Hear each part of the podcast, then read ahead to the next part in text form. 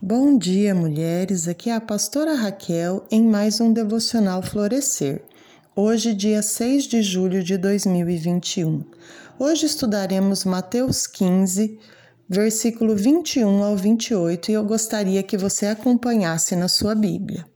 Nessa história do Evangelho, a mulher cananeia ouviu um não, e o que é pior, um não carregado de argumentos e fatores culturais, religiosos econômicos que sugerem numerosas razões para que Jesus ignorasse o seu pedido. Mas a postura submissa dessa mulher, o seu jeito de se aproximar de Jesus, é somente uma parte da sua identidade. A sua petição e a sua insistência desafiaram a, a identidade e missão de Jesus, que confrontava a ideologia imperialista de Israel.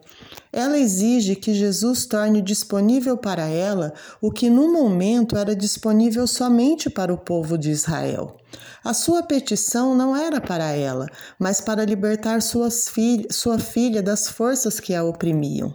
Jesus não responde com ajuda imediata, mas com silêncio. Num segundo momento, Jesus afirma: não é bom tirar o pão dos filhos e dá-lo aos cachorrinhos. Mesmo depois de ter recebido uma resposta negativa, sem se amedrontar, a mulher se ajoelha e clama por socorro. Junto com a sua submissão, ela pede novamente e continua audaciosamente. Ela reclama o seu lugar nos propósitos de Deus. Corajosa, ela reformula a resposta de Jesus e diz: também os cachorrinhos comem das migalhas que caem da mesa dos seus donos. A resposta dela se move além das barreiras para a possibilidade de receber o milagre que ela gostaria. Muitos que seguiam a Cristo possuíam necessidades semelhantes à da mulher cananeia, porém aquela mãe se destacou na multidão por duas verdades. Ela cria que Cristo era o filho de Davi, o filho de Deus, o Senhor. A mulher cananeia tinha confiança de que estava na direção certa ao dirigir-se a Jesus, assim como tinha certeza que sua filha estava endemoniada.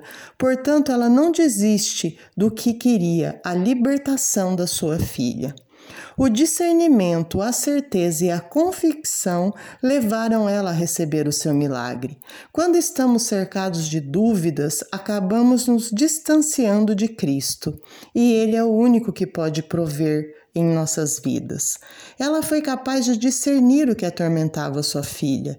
Ela entendeu que não se tratava de uma mera doença, e sim de um demônio. E isso é muito importante hoje no, na nossa vida. Temos que ter discernimento das coisas para entendermos de onde vem o nosso problema. O discernimento nos faz saber a natureza do problema, se é espiritual, material, clínico, e só Deus pode dar esse discernimento. Portanto, eu te encorajo a pedi-lo em oração ao Senhor. Outro fator nos chama a atenção. Vemos que Jesus não responde à mulher com imediata ajuda, mas com silêncio. Era como se Jesus estivesse dizendo que ainda não havia chegado a hora de atender aos gentios. Não estava nos planos de Deus naquele momento atender os gentios, mas a mulher cananeia não desistiu e, com o coração quebrantado, jogou-se aos pés e o adorou. Mas Jesus disse-lhe: primeiro, Deixa-o saciar os filhos, porque não convém tomar o pão dos filhos e lançá-lo aos cachorrinhos. O que faríamos se alguma de nós tivesse recebido essa resposta de Deus?